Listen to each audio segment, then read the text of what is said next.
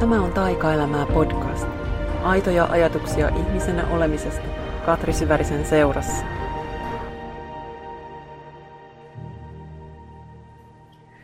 Moikka ja tervetuloa kuuntelemaan taas Taikaelämää podcastia.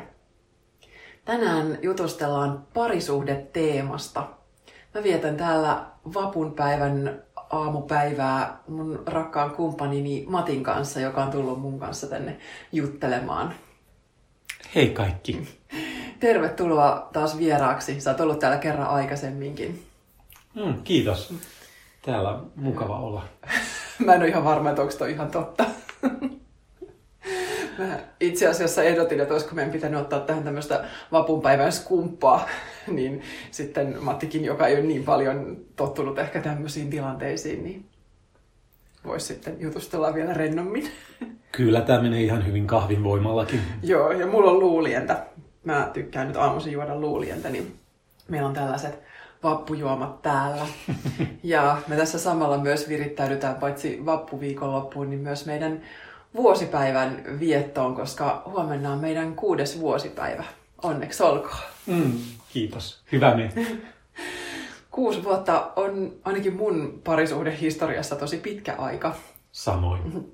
Ja okei, okay, on mulla yksi pidempikin suhde takana, mutta äh, jos nyt ruvetaan laatua miettimään, niin nyt tässä suhteessa on ollut kyllä ihan oma qualitynsä.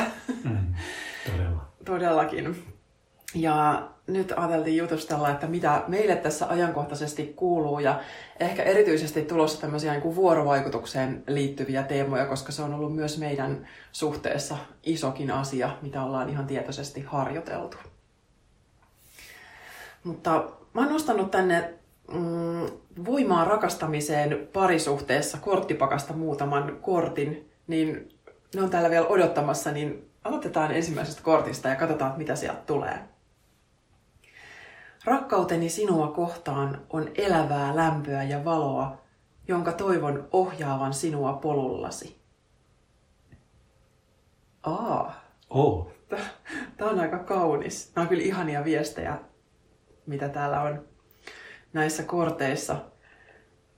Että mun rakkaus on elävää lämpöä ja valoa, joka tarjoaa sitten niinku sille toiselle, eli nyt vaikka sulle sitten jotain tämmöistä majakkaa tai taskulampua tai mitä tahansa, joka, joka sitten auttaa eteenpäin. Mitä tämä sussa herättää? No toi lämpö ja valo kyllä vahvasti just yhdistyy suhun ja erityisesti se valo-elementti siinä. Ja, ja meillä on tässä vuosien varrella ollut kaikenlaista tällaista toistemme yhdessä opettamista ja kasvamista ja johtamista. Ja, ja se sopii kyllä hyvin, hyvin siihen malliin, mikä tässä on muodostunut vuosien varrella, että ollaan toinen toisillemme sellaisia tukevia ja johdattavia voimia. Oh, onpa kauniisti sanottu. Ja siis mä ajattelen kans ihan samalla tavalla, että, että meillä on aika niinku tietoista ihan siihen parisuhteen, siihen just vuorovaikutukseen liittyvää harjoittelua mutta sitten myös sitten ihan siihen molempien omaan kasvuun ja tekemiseen ja mihin suuntaan ollaan menossa. Että et sä oot auttanut mua ihan valtavan paljon näissä mun jutuissa, ihan käytännön asioissa, mutta sitten mä toivon, että mäkin on saanut sua toivottavasti ohjastettua johonkin Kyllä. sun tosi, näköiseen ja tuntuiseen suuntaan. Tosi paljon. Mm, niinpä. Meillä on tässä nyt ihan ajankohtaista kuulumista sillä meidän suhteessa se, että nyt ensimmäiset kuukaudet tässä ollaan asuttu samassa kaupungissa. Että ylipäätään siis tämä vapun aika herättää tosi voimakkaasti mulla muistot meidän suhteen alkuajoista, että on jotenkin aina tämmöinen, nämä päivät tuo mieleen sen, että, että mistä me ollaan lähdetty ja mihin me ollaan tultu, koska me ollaan tavattu just siihen vapun aikaan. Ja mulla ainakin se, ne viimeiset päivät siinä ennen kuin me tavattiin, niin ne oli tosi isosti jotenkin semmoista sinkkuelämän huipe, huipentumaa ja vähän semmoista myös kasvuoivalluksia, että mulla oli ollut semmoinen vähän intensiivinen ja vähän epätoivoinenkin etsimisen aika siinä, että oli tullut se semmoinen olo, että nyt mä voisin jo haluta tavata jonkun ja oli välillä tosi yksinäinen. Ja sitten taas toisaalta mulle lähetettiin kiitos vaan universumin, mutta myös aika erikoisia vaihtoehtoja. Ja jotenkin sellaisia vaihtoehtoja, mistä mun piti sitten oikeasti sanoa, että nyt Juman kautta, että hei, ei tällaista, että tätä mä en halua. Ja sitten jotenkin se viimeinen huipentuma oli se, Janne, just juuri ennen meidän tapaamista sellaiset ihan kauheat treffit, jos tuli se olo, että, että nyt mä en enää halua etsiä mitään, että mä haluan kerta kaikkiaan vaan päästää irti etsimisestä. Ja sit sä tulit kuvioihin heti seuraavana päivänä löydyit sieltä Suomi 24, jossa olin viettänyt aikaa ihan enemmän kuin kotitarpeeksi. Ja sitten oli yhtäkkiä niin kuin se aika, että, että, että sitten me oltiin valmiita kohtaamaan, mutta mun piti ensin just ihan totaalisesti päästää irti siitä, että, että ei niin, että mä en tarttis ketään, mutta että, että mä annan sen toisen tulla mun luokse, eikä niin, että mä yritän etsiä, etsiä jotain. Ja sitten se oli just siinä tosiaan pari päivää ennen vappua, kun mä laitoin sulle ensimmäisen viestin ja sitten sovittiin muutaman päivän päähän treffit ja toinen viidettä sitten tavattiin. Se oli tosi, se oli jännittävää aikaa. Ja mulla oli heti silloin niistä ensimmäisistä viesteistä semmoinen olo, että, että, että tässä on sillä äh, en voinut sanoa, että mä odottaisin jotain, koska mä olin nimenomaan just todennut, että ei kannata hirveästi mm. odottaa mitään. Mutta siinä oli semmoinen jännä kokemus, että kuusi vuotta sitten vapun päivänä mä olin menossa, tai meninkin tuossa kaverien kanssa brunssille.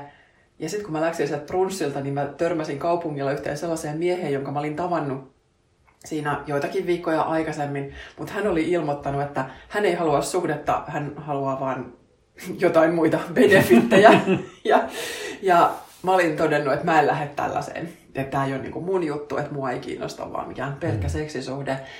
Ja sitten nähtiin just siinä kaupungilla ja hän yritti houkutella, hän asui ihan siinä kulman takana. Hän yritti vähän sillä että, että lähdetkö nyt tuossa käväseen tästä vappuhulinasta tuolla hänen luonaan. Ja, ja mä sanoin sillä että, että mä en nyt, että meillä oli ne seuraavat, seuraavaksi päiväksi sovittu ne ekat treffit. Ja mulla oli semmoinen olo, että mun energia oli jo niinku kiinnittynyt sinne sun luokse sillai, tai suhun jotenkin, tai siihen, että mitä on tulossa. Että mä halusin ensin katsoa, että että että mitä tässä on. Ja täytyy sanoa, että sit sen jälkeen ei ole enää sit hirveästi tullutkaan katteltua muualle. Samoin. Ei ole tarvinnut kyllä yhtään miettiä mitään muuta. Mm. Ja tämä on ollut tosi mielenkiintoinen esimerkki. Mun mielestä tämä meidän suhde, mä rupesin silloin sit tosi nopeasti just niin kuin hahmottaa tätä, että mitä uuden ajan parisuhde mulle on. Että, että meidän energia on tässä tosi intensiivisesti, että ei ole sellainen, että vuotaisi mihinkään muualle, että, että ei ole, meillä ei ole ollut oikeastaan mitään niin mustasukkaisuusasioita eikä mitään tällaisia luottamuskysymyksiä koskaan. Mutta sitten kuitenkin me tarvitaan molemmat ihan valtavasti omaa tilaa.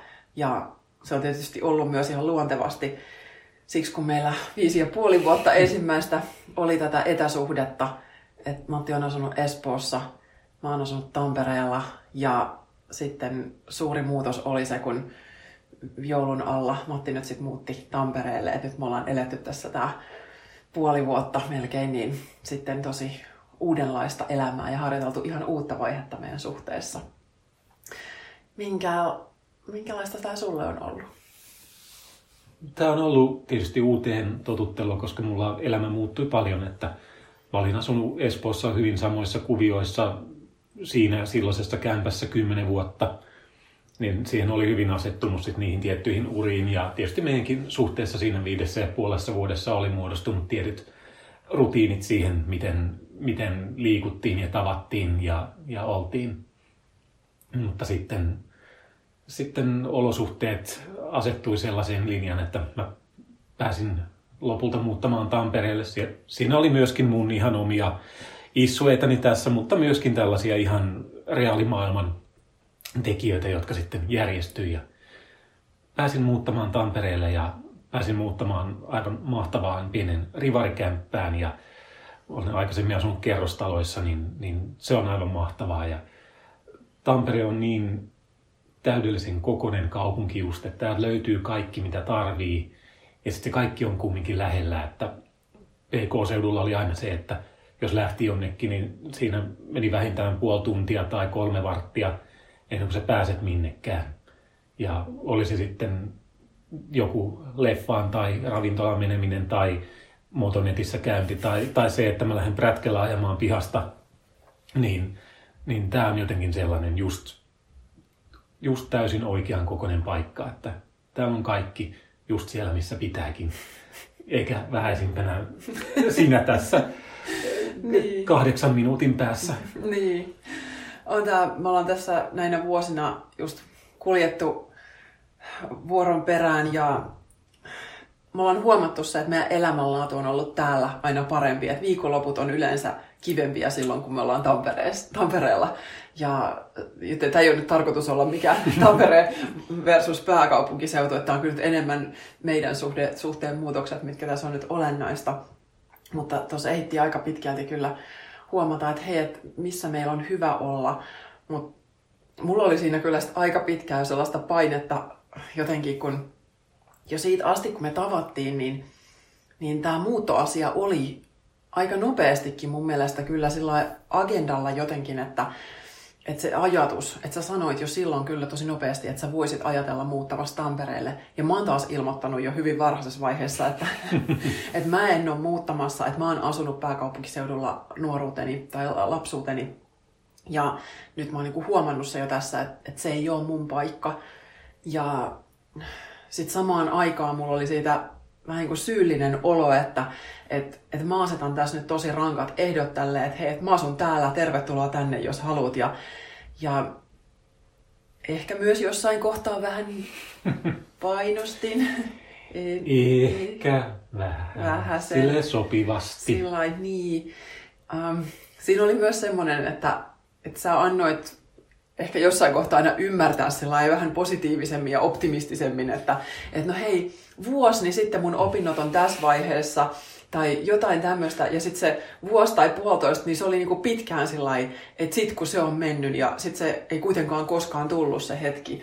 Ja mä ehdin kyllä jossain kohtaa olla vähän tuskastunut, ja sitten kuitenkin samaan aikaan mä tun, tunnistin sen, että mä en, mä en halua mennä sellaiseen aitoon niinku että mä hakkaan päätä seinään sellaiseen tilaan, koska mä tiesin, että mä en voi tehdä sille mitään. Että, mm.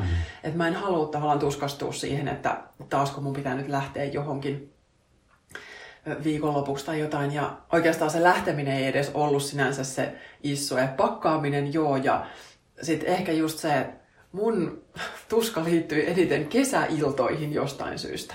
Siis mä rakastan valoisia iltoja. Musta kesät on aivan huikeata aikaa Suomessa – ja se oli sitten semmoinen tuska, että hei, et nyt olisi valosa ilta, täällä voisi tehdä yhdessä vielä vaikka mitä. Ja sitten ei, ei voinut, kun toinen oli eri paikkakunnalla. Ja huomasin, että, että kesäviikonloput on itse asiassa tosi vähissä. Että, äh, että meillä ei ollut niin sitä kesäaikaa yhdessä ihan kauhean paljon. Ja mullakin on kuitenkin sit myös töitä ja sulla on nyt noita ampumakisahommia. Sitten ne kesäviikonloput on semmoinen kuin rajattu mm. Äh, luonnonvara. Mm, kyllä, kyllä ne oli tosi harvassa sitten ne kauniit kesäillat, kun me saatiin olla yhdessä. Että, niin. että just sulla oli retriittejä ja mulla oli kisoja ja mulla oli moottoripyörätapahtumia ja kaikkea muuta sellaista, mikä kaikki aina sijoittui sinne viikonloppuihin. Mm. Niin.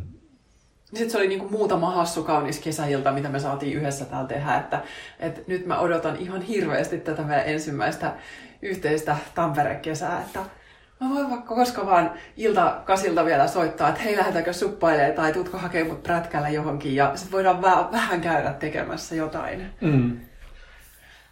Odotan sitä. Samoin. Tämä on ihan, ihan uusi vaihe tässä elämässä. Niinpä.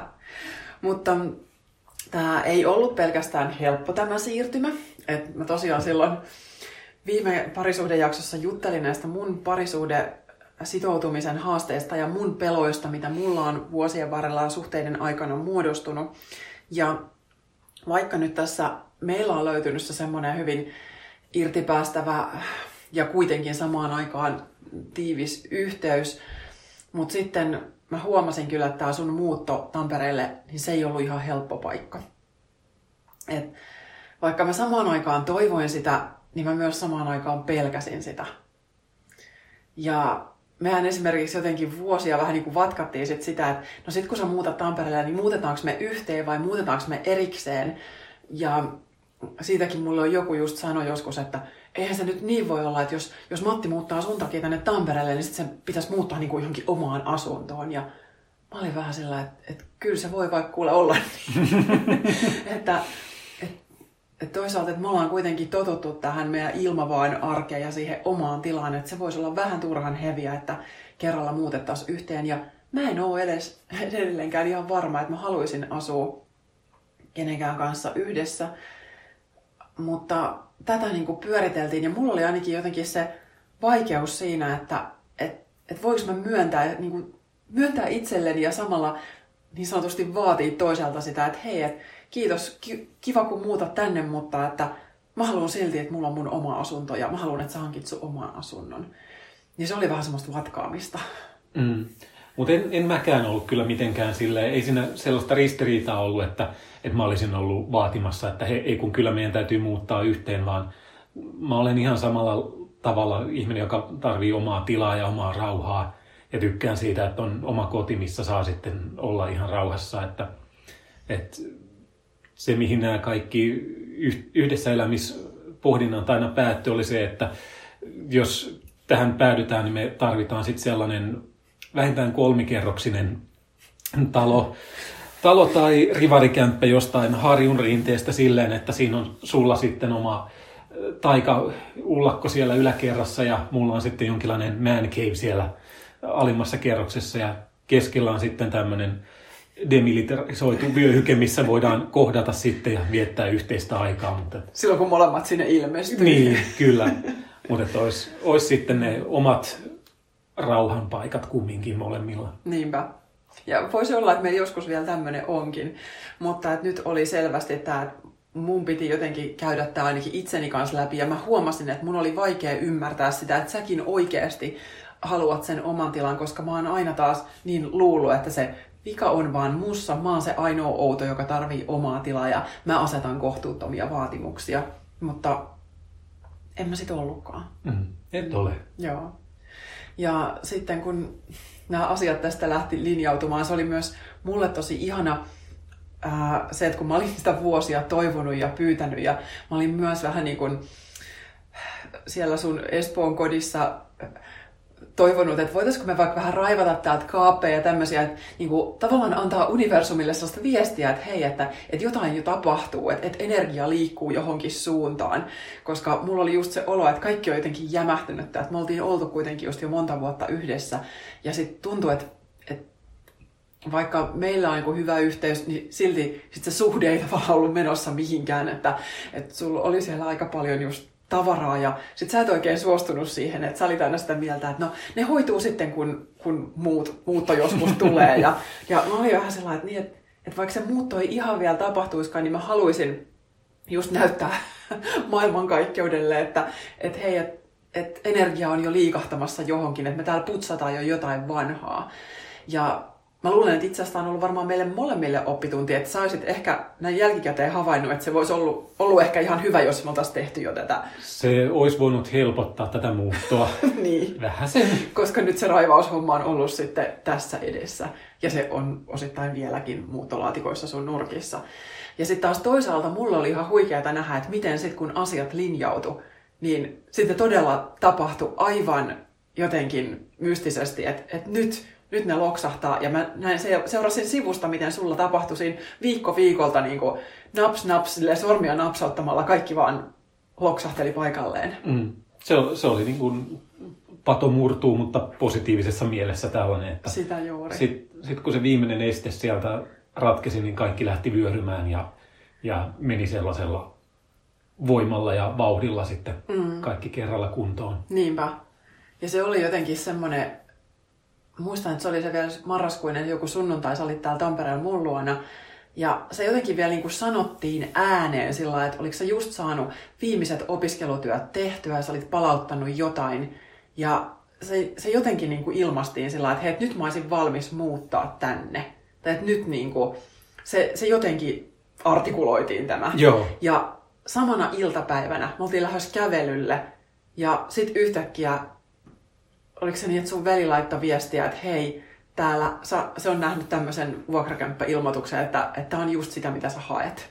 Joo, se oli just näin. Se oli just näin. Ja sitten me lähdettiin vielä, me katsottiin saman tien se kämppä ja me katsottiin sen osoite ja sitten me lähdettiin, me ajettiin autolla siihen lähelle ja mentiin katsoa se kämppä sitten. Tai siis ei kämppää itsessään, mutta sitä nurkkia ja vähän ulkopuolelta taloa ja Mm, tämmöistä. Vähän, vähän haistelemaan ja tunnustelemaan, että mm. olisiko tämä sellainen alue, että haluan siinä asua. Että se on Joo. sellainen, sellainen paikka, missä kumpikaan ei ollut hirveästi liikkunut koskaan eikä oikein tiennyt, minkälainen se on. Ja Ja se oli ihana esimerkki taas manifestoinnista siinä mielessä, että se oli niin kuin paikka, mitä mä en olisi osannut edes toivoa. Että se oli taas mun mielestä universumi lähetti paljon parempaa kuin mitä, mitä olisi osannut ajatella.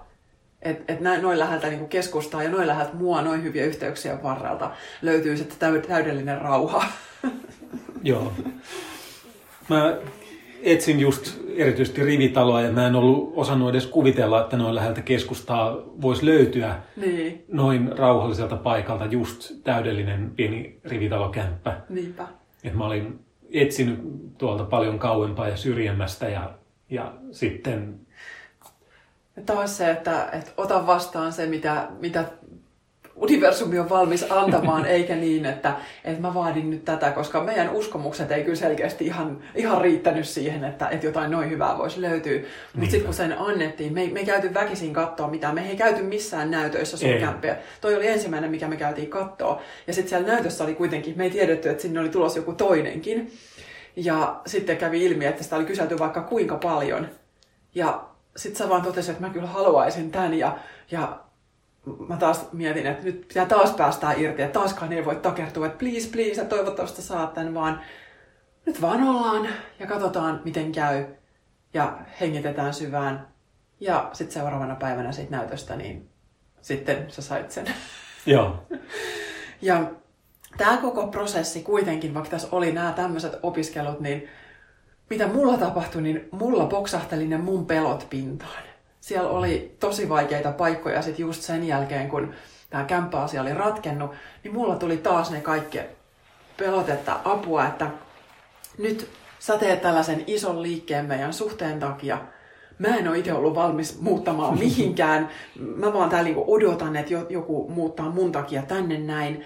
Ja nyt se sitten tapahtuu, mitä mä oon viisi ja puoli vuotta toivonut. Ja sitten tämä varmaan loppuu tähän. Et nyt, nyt heti kun tehdään joku tämmöinen isompi muutos, niin se oli se mun pelko. Ja mulla oli siinä ihan ne monetkin illat, me muutaman kerran siinä ihan puhelimessakin sitten puitiin ja itkettiin ja, ja käytiin jotenkin sitä kaikki läpi, että, mm.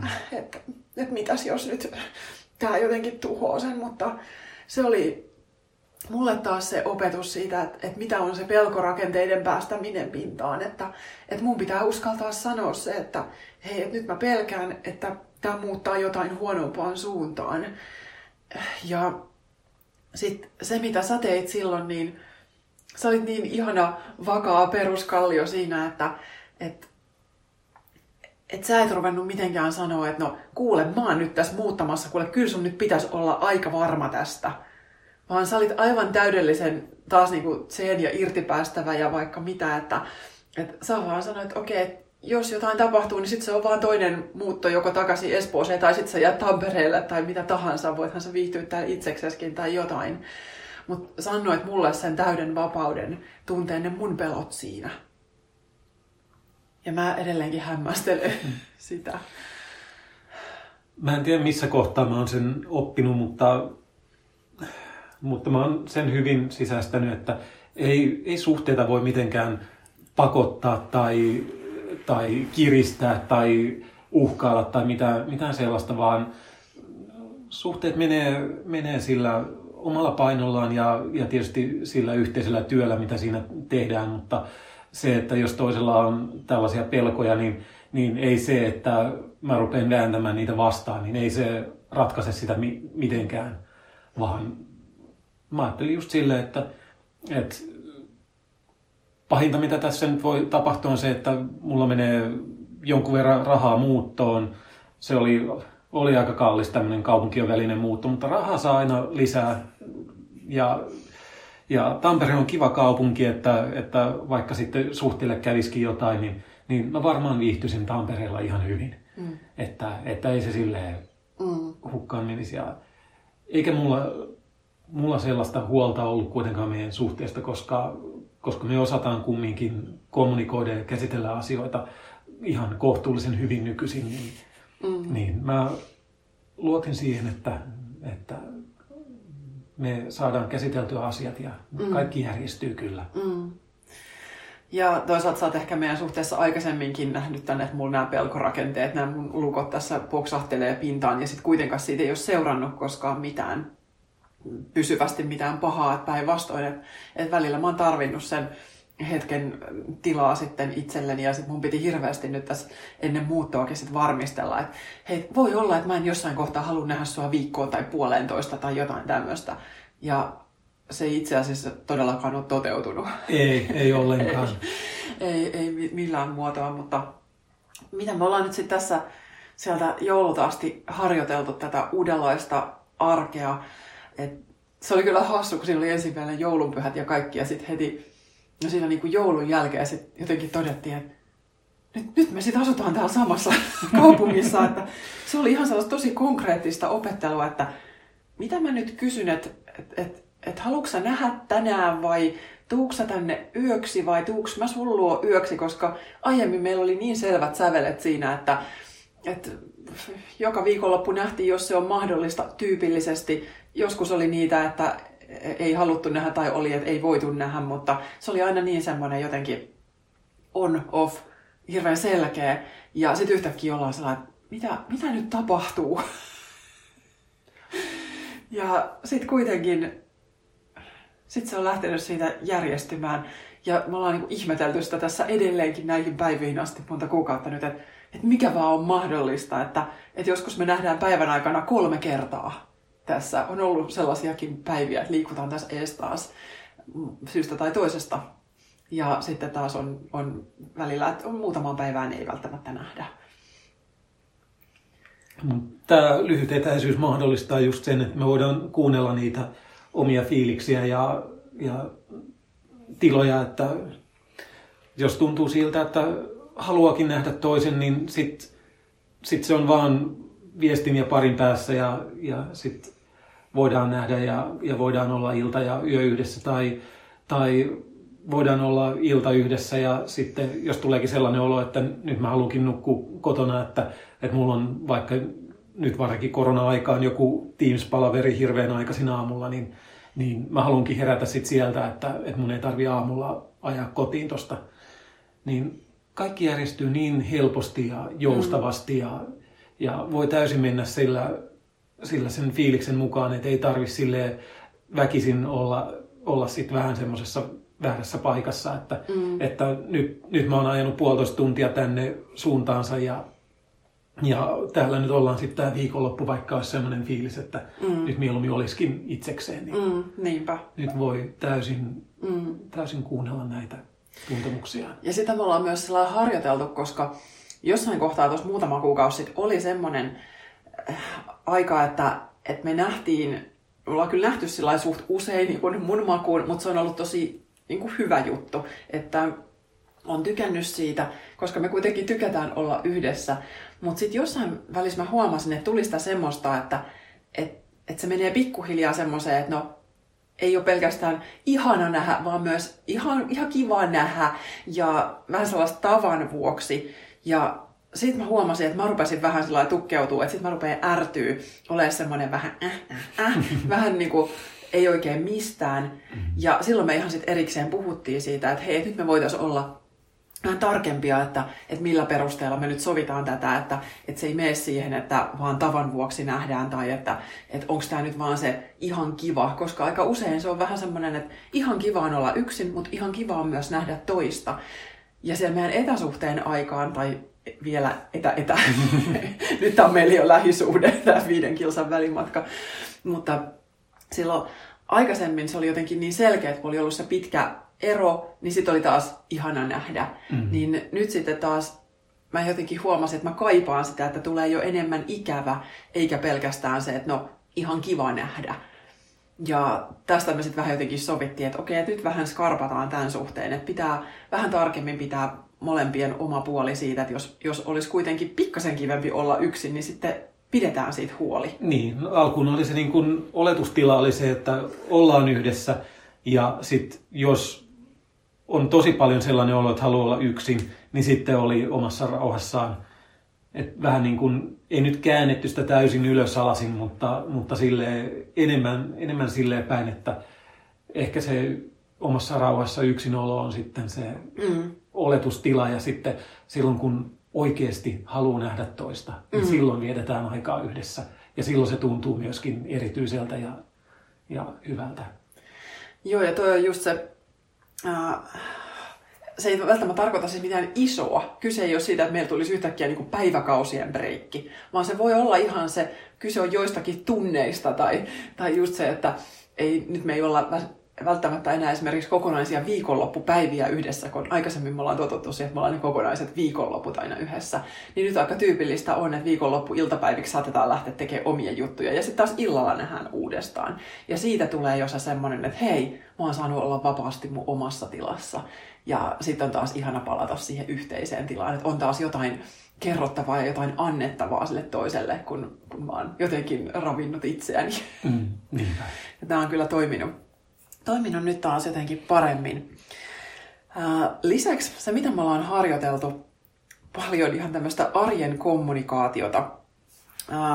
Mä oon siis kysynyt tässä Instassa, että, että onko teillä meille kysymyksiä tähän parisuhteeseen, uuden ajan parisuhteeseen liittyen, niin mä oon saanut super hyviä kysymyksiä. Katsotaan, lähdetään pikkuhiljaa sitten niihinkin tässä uppoutumaan. Mutta näissä on tämmöisiä, että nämä on aika niin kuin tämmöisiä isoja ja suorastaan semmoisiakin kysymyksiä, mihin mulla ei välttämättä ole, mä en ole mikään tämmöinen parisuhden valmentaja, että mulla ei ole parisuhteen vuorovaikutukseen mitään erityistä koulutusta tai tämän tyyppistä, että, että nyt mä, mä jaan sillä tasolla nyt näitä ajatuksia, kun mä osaan ja pystyn ja sä tuot sitten sun näkökulman. Mulla on vielä, vielä vähemmän mitään muodollista kompetenssia. Mä oon tällainen harrastunut loppukäyttäjä. Tod- todellakin. Mutta se, mitä me ollaan opeteltu, uh, on, jotenkin se arjen vuorovaikutus sen takia, että se, mitä me ollaan huomattu tässä viime vuosina, että meidän vuorovaikutustyylit on jossain määrin ristiriidassa. Ja, tai se ei ole välttämättä pelkästään vuorovaikutus, vaan se tulee ihan kun omasta ajattelusta. Ja nyt tuolta NLPn puolelta semmoinen pieni, pienen pieni teoria pläjäys, että siellä on semmoinen osa-alue kuin metaohjelmat, jotka tarkoittaa sitä, että miten ihmiset motivoituu, miten ne järjestää ajatuksiaan, miten ne jäsentää juttuja.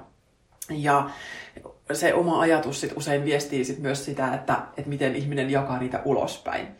Ja metaohjelmia on monenlaisia ja yksi niistä on semmoinen, että, että ajatteletko sä vaan asioita isoina kokonaisuuksina vai pieninä yksityiskohtina. Nämä ei ole mitään ehdottomia ääripäitä, mutta meillä on tässä ehkä enemmän sillä että Matti on hyvin pienten yksityiskohtien ihminen, mä oon taas enemmän isojen kokonaiskuvien ihminen. Ja sitten tämä menee meillä siis tosiaan vähän ristiin. Ja sitten meillä menee toinenkin juttu vähän ristiin. Eli toinen metaohjelma on tämmöinen, että, että siinä on ääripäät proseduuri ja vaihtoehdot, procedure and options. Ja proseduuri tarkoittaa sitä, proseduuri-ihmiset tykkää asioista, että niissä on järjestyksiä, listoja, tämmöisiä, että mennään ykkösestä eteenpäin tietyssä järjestyksessä loppuun aasta ööhön ja asiat tapahtuu jotenkin kuin ajallisesti tai sääntöjen mukaan tai jäsennetään semmoisessa tietyssä ää, järjestyksessä. Ja options-ihminen, vaihtoehto-ihminen taas tykkää siitä, että hänellä on koko ajan kaikki vaihtoehdot valittavissa, että hän ei tykkää sulkea asioita niinkään mihinkään, vaan, vaan koko ajan tsekkaa, niin kuin, että, että kaikki options open. Ja tämä menee meillä myös ristiin, eli Matti on hyvin vahvasti procedure ja mä oon taas hyvin vahvasti options. Ja lisäksi sitten vielä Matti on tämmöinen niin kuin järki, logis, ajatteluihminen, ja mä oon tunneihminen. Mä perustelen asioita tunteilla. Tässä on jo paljon mahdollisuuksia. ei pelkästään mennä metsään. Kyse ei ole välttämättä siitä, että, että me oltaisiin niin kuin, äh, että aiheuttaisiin riitoja, vaan enemmän vaan siitä, että miten me saataisiin arjen vuorovaikutus soljumaan niin, että se on molemmille mielekästä. Koska mä oon oppinut jo vuosia sitten, että kun kysyn Matilta, että miten sun päivä on mennyt, niin Matti aloittaa aamusta kertoo kaikki yksityiskohdat, kaikki asiat on niin kuin samanarvoisia. Ja sitten sä kerrot sinne loppuun asti. Ja se on ihan fine tietyissä jutuissa, mutta sitten on asioita, joissa se on mulle taas kuulijana aika raskasta, varsinkin kun mä ajattelen itse ihan eri tavalla ja jäsennän tietoa ihan eri tavalla. Ja tämä on tullut esimerkiksi nyt, kun sulla on tämä muutama vuoden ollut tämä rakas, ihana ampumaharrastus, josta minä en ymmärrä hölkäsen pöläystä. Ja kaikella rakkaudella en tavallaan ole kiinnostunutkaan siitä. Mutta se, mistä mä oon kiinnostunut siitä, on se, että että et mistä sä tykkäät siinä ja mikä sytyttää. Mä oon tunneihminen ja mua kiinnostaa just ne options-ihminen valitsee jotenkin ne parhaat vaihtoehdot ja houkuttelevimmat ja tärkeimmät. Ja, ja sitten kun mä kysyn sulta, että miten sulla meni ampumakisoissa, niin mä saan sellaisen loputtoman selityksen aamusta iltaan, joka se sisältää kaikki mahdolliset yksityiskohdat ja tapahtumat ja, ja asemallit ja merkit ja patruunat ja, ja äh, rastit, mitä siellä kisoissa on tehty ja tehtävät ja, ja ajat ja sijoitukset ja kaikki tällaiset. Ja mulla on myös sitten taas mun uupumuksen jäljiltä, mun on tosi vaikea välillä ottaa informaatio vastaan. Mä joudun tosi tarkkaan niin kuin miettiä, että, että minkälaista informaatiota mä päästän mun systeemiin, koska mä kuormitun siitä, että mulla menee niin systeemi sekaisin, jos mä kuuntelen tai luen hirveän pitkään, varsinkin jotain, mikä on mulle vaikeaa. Ja kaikella rakkaudella Nämä on mulle vain supervaikeita tilanteita. Mutta mut se ei ole sun heikkous, vaan mä en usko, että kukaan oikeasti jaksaisi kuunnella sitä, että, että mulla vaan jotenkin päässä jäsentyy asiat, vähän niin kuin valvontakameranauha, että sellainen vanhanaikainen niin kuin filminauha, niin kuin jossain jenkkileffassa, niin, niin missä ne etsivät katsoo sit sitä valvontakameranauhaa, niin, niin se alkaa sieltä alusta ja se etenee järjestyksessä ja siinähän ei hypitä minnekään, vaan tapahtumat etenee juuri järjestyksessä ja sitten ne nousee sieltä mieleen ja tulee suusta ulos, eikä siellä ole tällaista mitään tiivistelmää niin kuin luonnostaan, että se vaatii ihan erillistä työtä ja sen, että mä katson ensin mielessäni sen valvontakameranauhan läpi ja teen siitä muistiinpanot. Ja sitten sä voit kertoa, että mitä tapahtui. Ja mä oon huomannut, että mä oon jo vuosien varrella tavallaan peesannut sua, ei tullut sinne sun vuorovaikutustyylin suuntaan siinä mielessä, että, että kun me ollaan illalla vaikka otettu meidän iltapuhelu ja vaihdettu päivän kuulumiset, niin mä oon opetellut kanssa enemmän kertomaan sillä tai oikeastaan vähän huomaamatta, että mä alan kertoa enemmän niin kuin aamusta iltaan asti. Mä en tiedä, onko sä huomannut tätä, mutta mä oon itse mä huomannut. aistinut sen, että mä en vaan kerro niitä päivän päällimmäisiä juttuja välttämättä, vaan että mä oon mennyt sit sieltä aamusta iltaan. Mutta sit mä oon myös halunnut vähän haastaa Mattia sillä että, että hän voisi jäsentää asioita toisella tavalla, koska ensinnäkin mä tunnen, mä oon tuntenut tästä suurta tuskaa, että mä oon tuntenut itteni ihan superhuonoksi tyttöystäväksi, että, että mun pitäisi vaan olla tosi kiinnostunut nyt näistä kaikista yksityiskohdista, mutta ongelma on se, että ne on siellä asioita, eikä ne ole tunteita. Et, et mä olisin just super kiinnostunut niistä, niinku sit sun kokemuksesta, mutta ei siitä, että et kuinka monta patruunaa sulla meni jollain rastilla, koska se ei niinku, tavallaan sano mulle mitään. Ja päinvastoin, kun mä käsittelen sitä, niin se vaan kuormittaa mua. Mutta sitten mä oon haastanut tosiaan sua välillä tietoisesti, että hei, voitaisiko me harjoitella nyt niin, että, että mä kysyn vaikka sulta, että mitkä oli kisapäivän kolme kivointa asiaa tai kolme tärkeintä asiaa. Ja mä oon huomannut, että sä oot, sä oot pystynyt siihen välillä, mutta se on sulle vähän työlästä. Mutta me tavallaan olla, ollaan rikottu näitä meidän vuorovaikutuksen kaavoja sillä, että et, et ollaan tiedostettu, että missä se ongelma on, ja sitten mietitty, että hei, että okei, mua helpottaisi, jos sä kertoisit jotain tunnereaktioita ja valitsisit ne tärkeimmät, niin sitten mun olisi helpompi päästä niihin kuin mukaan. Miltä se on sulle tuntunut? Se on ollut pieni tämmöinen haaste kyllä, että mä olen todellakin kattonut sitä valvontakameranauhaa sitten, mutta siinä on, joskus se on, on myöskin sille helppo, että, että jotain, mitä mä oon aikaisemmin kertonut sille sen konkretian kautta, ja mulla itsellä, kun mä sisäistän täysin just sen, mitä kaikki tarkoittaa sille, että mitä joku aika tai tai tarkkuus jossain tietyn tyyppisellä rastilla tarkoittaa, niin, niin mulla itsessään se kertoo jo, että tämä oli aivan mielettömän hyvä suoritus. Ja sitten jostain syystä se ei, ei muille aukenekaan sillä tavalla, että ne, ne ei ole silleen vau, vaan sitten mun täytyy selittää ja niin kun, kaivaa sieltä just se, pu, pukea tunteeksi se, miltä se tuntuu, kun onnistui näillä spekseillä tekemään tämän tietyn asian. Mm. Se ei aina ollut ihan yksinkertaista. Ei. Mutta tämä on, me ollaan otettu tämä sillä tosi, me käydään paljon tämmöistä metakeskustelua ihan tästä meidän vuorovaikutuksesta, että hei, nyt harjoitellaan ja, ja nyt saadaan olla keskeneräisiä. Mutta mun mielestä me ollaan myös tosi paljon menty parempaan suuntaan. Ja mä toivon, että mä aina välillä otan sen, että mä tietoisesti, nyt mä, nyt mä tsemppaan ihan kauheasti ja mä annan sun kertoa myös niitä yksityiskohtia, mutta sitten mä taas saatan tuoda sinne sen kysymyksen, jolla mä yritän nostaa esiin sen, että hei, että et mikä oli se tunnekokemus ja mikä oli se tärkein juttu. Ja nythän meillä on esimerkiksi yksi tämmöinen arkikysymys, vaikka iltaisin, että jos ei ole nähty siinä päivän mittaa, tai vaikka oltaisiin nähtykin, niin että mikä on sun päivän emotionaalinen kohokohta? Ja mä tiedän, että että se ei ole aina ollut niin kuin sulle just helppoa, mutta sä oot kyllä pystynyt niihin aina sitten vastaamaan. Mm. Kyllä usein päivästä löytyy just joku sellainen tekijä, mutta sitten tietysti jos on sellainen päivä, mitä nyt tässä on viime aikoina ollut vaikka, että aamusta iltaan on mennyt Teams-palavereissa, niin ehkä sitten se emotionaalinen huippuhetki saattaa olla se, että saa kahden aikaa pidettyä lounastauon, pistää hetkeksi musiikkia kovalle, tekee jonkun pikatreenin siinä sillä aikaa, kun ruoka lämpiää ja sitten palaa taas hommiin, niin kyllä sieltä aina löytyy joku tämmöinen mm. pienikin, mm. pienikin juttu, mikä sitten Niinpä. erottuu. Ja mun mielestä se on niinku just, se emotionaalinen kohokohta ei tarvi olla mikään edes massiivinen, vaan se, että mitä sä muistat noin kuin tunnetasolla.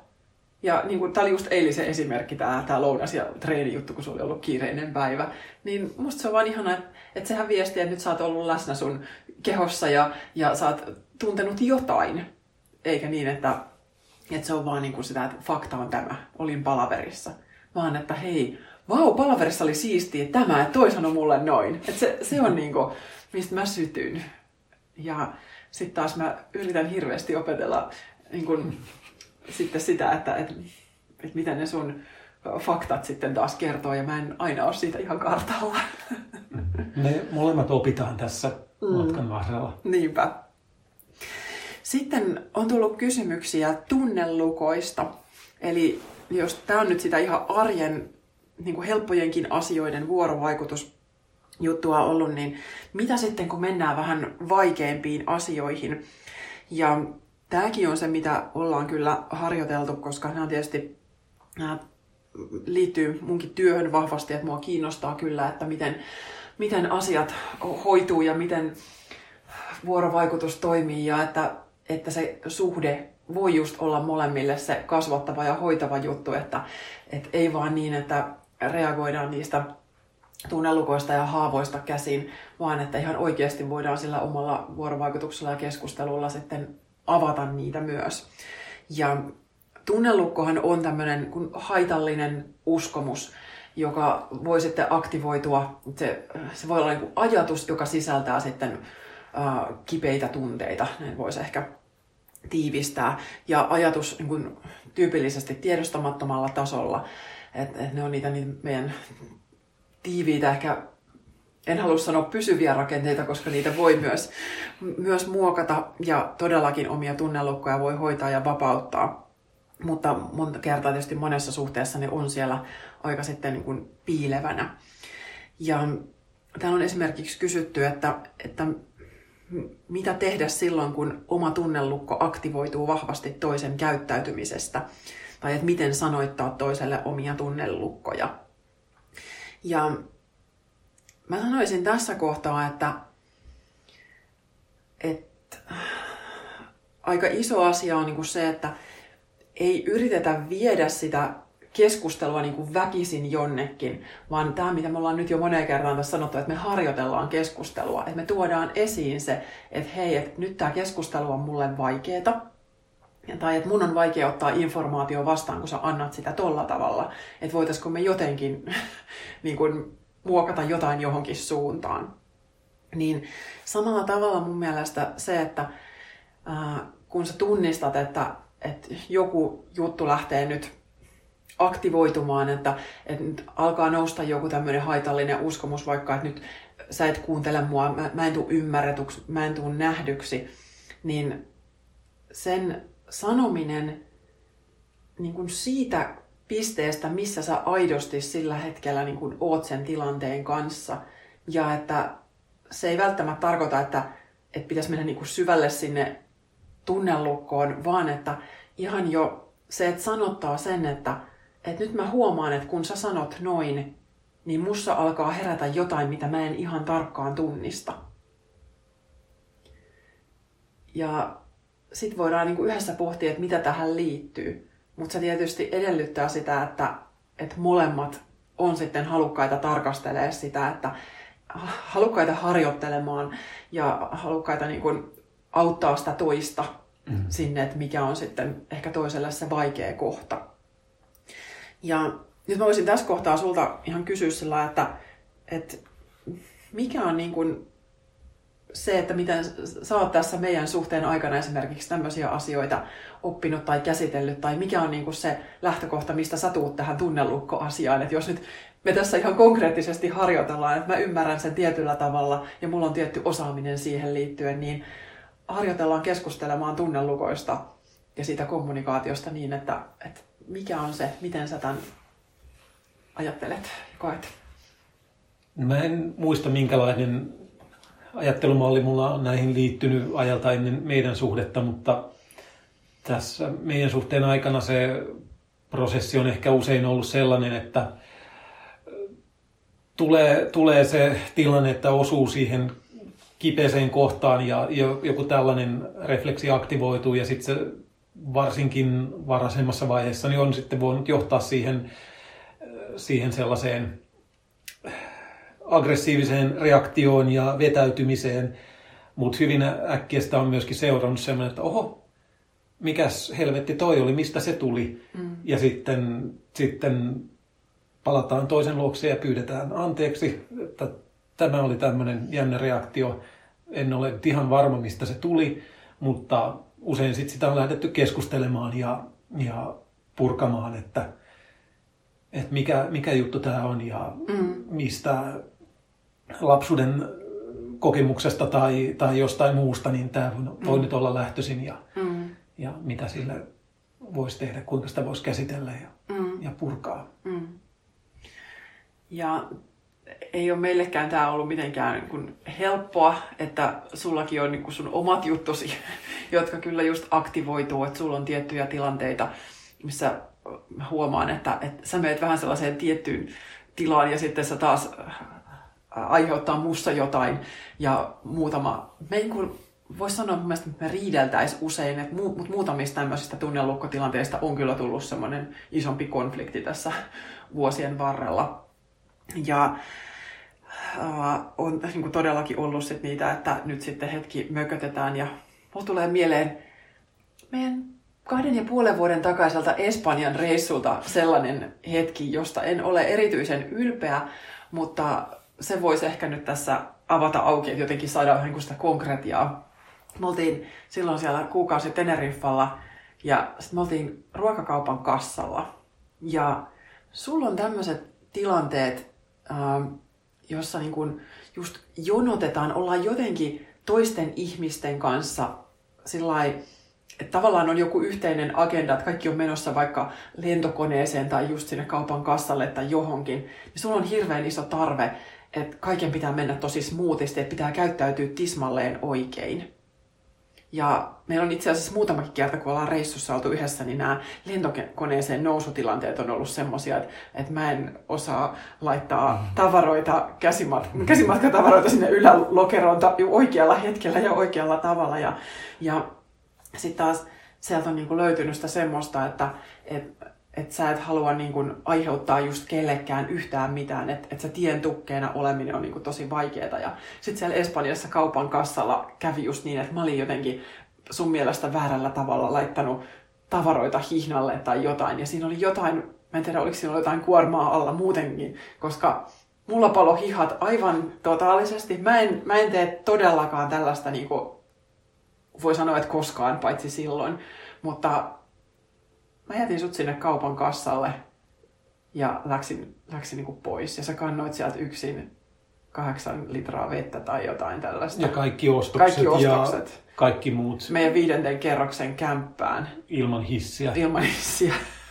ja, ja se oli siis semmoinen jotenkin, että et, et sulla on tarve toimia tietyllä tavalla ja sit, sit kun mä en toiminut sillä, sillä sun tavalla, niin sit sä mulkasit mua jotenkin tosi pahasti ja mä otin sit jotenkin ihan hirveästi itteeni, että taaskaan mä en osaa toimia oikein. Ja tämmöistä kaavaa meillä on vähän ollut, että, että sulla on, sä haluat jotenkin sopeutua semmoiseen yleiseen rytmiin ja sä et, et kestä niin kuin, ehkä, että jos joku toinen häiriintyisi siitä tai tulisi sulle jotain sanomista jostain, että se, se herättää sussa ilmeisesti jonkun epävarmuuden tai jotenkin semmoisen, mä en tiedä mihin se ihan tarkkaan niin uppoo.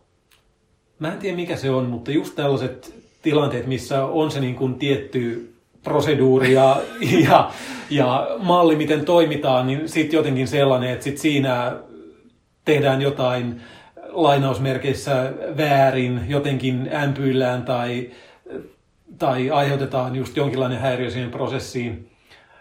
Mä en tiedä liittyykö sitä jotenkin siihen, että miten mä päädyin myöskin tuotantotalous-insiksi, mutta mä, mä tykkään prosesseista, jotka sol, soljuu sul, sulavasti ja tehokkaasti ja ilman mitään häiriöitä, niin, niin joku tällainen, tällainen juttu on sitten, että mm. jos jotain, jotain sinne keskeytetään tai, tai lähdetään hakemaan, tyylin jotain, että lähdetään koostokset on hihnalla, niin lähdetäänkin hakemaan jotain unohtunutta juttua. Mä mä itse tekisin sille, että mä menisin siitä kassasta läpi niiden ostosten kanssa, veisin ne autoon ja sitten palasin kauppaan hakemaan sen unohtuneen, mikä ikinä leivijauhe onkaan. Et mä, mä jotenkin kunnioitan sitä prosessia niin paljon, että mä en, en sitten lähtisi rikkomaan sitä. Ja sitten se aiheuttaa joskus tällaisia Joo. reaktioita ja mulkoiluja tai, tai pieniä hymähdyksiä, mitkä sitten aiheuttaa taas vastareaktioita. Joo. Mä en edes kehtaa kertoa sulle, että kuinka monta kertaa viimeisen talven aikana, siis silloin kun aikana ennen koronaa ja käytiin vielä ruokakaupassa, ja mä oon käynyt yksi ruokakaupassa, mä oon tehnyt viime talvena ihan super monta kertaa niin, että mulla on ostokset kassalla ja mä vaan huikkaan myyjälle, että oota, mä unohdin yhden asian, mä tuun ihan just. Ja sitten mä oon juossut hakemaan sen yhden asian ja tuun takaisin. Ja joka kerta mä oon itse asiassa ehtinyt sinne takaisin ennen kuin niin kuin on käyty kaikki muostokset läpi. Et mä en ole kertaakaan viivästyttänyt sitä prosessia, mutta, mutta mulla on niin kuin ihan ok tehdä joskus noin, jos mä tiedän just. Kyllä mäkin tykkään siitä, että, että asiat on smoothisti niin kuin toimii, mutta mä kuitenkin jotenkin ajattelen, että hei, ei ole niin väliä, että elämän virtaus on myös sitä, että joskus ihmiset joutuu hyväksyä jotain, että ne joutuu hellittää jostain. Ja mulle sitten toi on taas toi sun tapa uponnut johonkin sellaiseen, että, että mä en tee oikein, että mun tapa on nyt jotenkin väärä, tai olisiko mun nyt pitänyt ymmärtää jostain, että, että mä oon saanut jotenkin joskus tosi paljon sellaisia varmaan niin kuin äidiltäni tai joltain, että, että on just vähän mulkastu silleen, että ei nyt mm. tolla tavalla, ei saa sanoa noin, ei saa tehdä näin, ja sitten mä oon siitä jotenkin hätääntynyt. Ja nyt sitten meillä on ollut välillä just tätä tämmöistä, että, että sun, sulla on ne tietyt proseduurit ja sitten sä ajattelet, että asioiden kuuluu te- tapahtua sillä tavalla. Ja sitten äh, kun mä, mä taas jotenkin toivon, mulla on ehkä semmoinen just tämä options-maailma, että hei, hei, kaikki rullaa, että ei ole niin väliä, että mä voin joustaa ja, ja, ja sitten äh, siinä jos tavallaan sitä mun rauhaa taas häiritään sillä, että okei, että tämä mun tapa on jotenkin väärä, että, että kun mä oon tässä tämmöisessä luottavaisessa vapaassa flowssa, niin sit sitä tullaan niin kuin häiritsemään sillä, että se on ihan yhtä lailla tavallaan siihen mun systeemiin sitten se häiriö. Niin mä silloin siellä Espanjassa kaupan kanssa, mä menin herneen niin nenään, että ei, ei paremmasta väliä. Mä otin ja sanoin, että kuule, hoida sä nämä ostokset ja häivyin sieltä ja ja se, se oli kyllä dramaattisimpia hetkiä meidän suhteessa, tällaisia oli. napsahtamisia. Että... Ja, ja niin kuin todellakin voi sanoa, että for nothing, että me ei olla koskaan keskusteltu mistään meillä on isoja päätöksiä, nämä etäsuhde, toiseen kaupunkiin muuttaminen, mennäänkö naimisiin vai ei, hankitaanko lapsia vai ei. Tällaisista ei ole riidelty koskaan, mutta me riidellään tällaisista asioista, että, että laitaanko mä tarpeeksi nopeasti käsimatkatavarani lentokoneeseen vai ei. Ja mulla on jäänyt sitten jo ihan kammo. Mä oon sanonut monta kertaa yhdessä, että ennen kuin me lähdetään reissuun, että apua, mä taas pelkään sitä, että kun me mennään sinne lentokoneeseen, että, että mulla aktivoituu sitten se, että mä en osaa tehdä oikein. Sulla aktivoituu tämä, että, että mä, sujuu mä, mä, asiat oikein. Se, se, okei, okay. mä haluan selittää tämän mun lentokoneen issue, niin siis mä oon yli 190 senttiä pitkä. Lentokoneet on suunniteltu pienemmille ihmisille. Ja mulla on usein matkalle lähtiessä valtavan kokoinen reppu täynnä kameraa, välineitä ja linssejä. Jos me ollaan myöhässä koneeseen nousussa ja se mun reppu ei mahdukaan sinne ylälokeroon ja mä joudun laittamaan sen mun jalkotilaan, niin mun jalat on niin krampissa ekan puolen tunnin tai tunnin jälkeen, että se koko lento on sitten tämmöinen niin kuin yksi helvetti ja, ja tuskien taivalle. Että sen takia mulla on tullut tällainen, että mä haluan aina mennä sen verran nopeasti koneeseen, että mä saan repun ylös, että se ei ole mun jaloissa, jotta se on vain lievästi epämukavaa se matkustamisprosessi. Ja tämä jotenkin kertoo jo sen, että, että miten paljon meillä on kaikilla näitä tällaisia, toikin on niin kuin näennäisesti tosi pieni, mutta sitten jos sä oot joutunut istumaan monta 12 tunnin lentoa jalat krampissa. Shanghai, Australia. Terveisiä China Southernille. niin sitten sit siitä niin jää se semmoinen, että hei, tämä on ahdistuspaikka, tämä on tärkeä. Ja ihan sama, että mun maailmahan ei ole kaatunut siitä, että sä oot sanonut mulle, että, että hei, hoita nyt hätistellyt, että laitas nyt tavarat tonne kiireesti ja niin poispäin. Mutta mut koska se on aktivoinut musta sen tunteen, että mm. et hei, mä en tee asioita oikein, mun pitäisi tehdä jotenkin toisin, että mä olisin sulle tarpeeksi, että, että, että sun olisi hyvä matkustaa mun kanssa, niin, niin sitten se tunneasia on taas niin paljon isompi kuin sitten se asian todellinen merkitys. Koska muistan esimerkiksi myös yksi äh, Helsinki-Tukholma-lento oli muistaakseni semmoinen, että me ei puhuttu toisillemme mitään, koska se oli juurikin tällainen pakkaustilanne, mutta se oli silloin, kun me oltiin seurusteltu vasta vuosi. Se oli se meidän Skotlannin reissu, silloin me lennettiin Tukholman kautta Edinburghiin muistaakseni, niin, niin tota, tällaisia pikku konflikteja on, on jäänyt. Ja sitten taas, jos miettii, että okei, että, että mitä, mitä näissä tilanteissa voi tehdä, niin uskaltaa mennä sinne tunnekokemuksen ytimeen ja ymmärtää tietysti se, että, että, että jos toisessa aktivoituu jotain, niin se ei välttämättä ole sulle mitään henkilökohtaista, vaikka mekin ollaan nyt sitten tässä kuvattu näitä tilanteita, missä niin puolin ja toisin, että toisessa herää jotain ja sitten se iskee toiseen ja niin poispäin. Ja äh, se, mitä sä voit tehdä, on se tietoisuus ja kertoa toiselle sen, että hei, että tämä on se, mitä mä nyt tästä tunnistan, että mä en välttämättä osaa vielä mennä sinne ydinjuttuun asti, mutta sitten kuitenkin niin kun sanoo toiselle sitä, että hei, tämä ei ole sulle nyt henkilökohtaista, vaan että, että tämä on, on mun juttu. Jotta se kommunikaatio toimii, niin tietysti toisen täytyy olla, ää, ei tarvi olla samalla kartalla eikä tarvi olla tunnelukko asiantuntija, mutta pitää olla halu niin kun, kommunikoida ja tehdä toiselle tila ja sitten käydä myös itsensä kanssa läpi se, että, että okei, että jos tämä herättää mussa jotain, niin se ei ole nyt just sen toisen syy, että mä en vaan oksenna sen toisen päälle, että hei, mm-hmm. nyt kun sä oot aina tommonen, vaan että hei, nyt kun sä teet noin, niin mussa herää tämmönen. Ja sitten on tullut siis semmoinen kysymys myös, että, että miten käsitellä kumppanin kanssa asioita, joista toinen ei halua puhua. Ja tämä nyt saattaa mennä joillain siihen kategoriaan, että, että näistä tunnelukkoasioista ei välttämättä ole, ole helppo puhua, että ihmiset ei halua aina mennä sinne omiin tunnekokemuksiin ja kysymyksiin, koska ne voi olla kipeitä ja vaikeita. Niin mun mielestä tämä on ihan tilannekohtaista, että, että jokaisen tulee itsensä kanssa käydä läpi se, että että et millä tasolla mä haluan mun suhteessa, että sitä kommunikaatioa käydään. Ja mikä on sitten niinku se vedenjakaja kysymys. Mm. Et mun täytyy sanoa, että mulle tämä, että, että me voidaan keskustella tällä tavalla, niin tämä on ihan niin kuin ehdoton juttu. Että jos me ei voitaisi, niin me ei oltaisi yhdessä. Kyllä. Et, et mä haluan, että et molemmat voi katsoa niitä omia kipukohtiaan.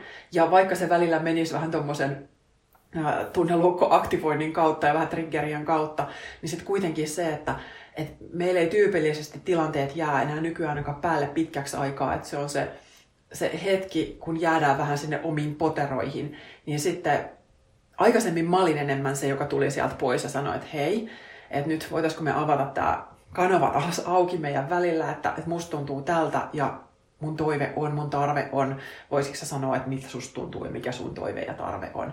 Mutta mä jossain kohtaa heitin vähän palloa enemmän sulle, koska mä huomasin, että mä olin tosi usein se.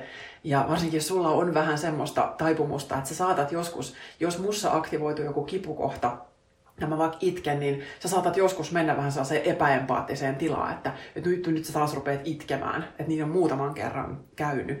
Ja se taas mussa osuu sitten mun kipeeseen kohtaan, että, että hei, että, että mä en ole hyväksytty tässä, että mä en saa tuntea tätä, mitä mä tunnen.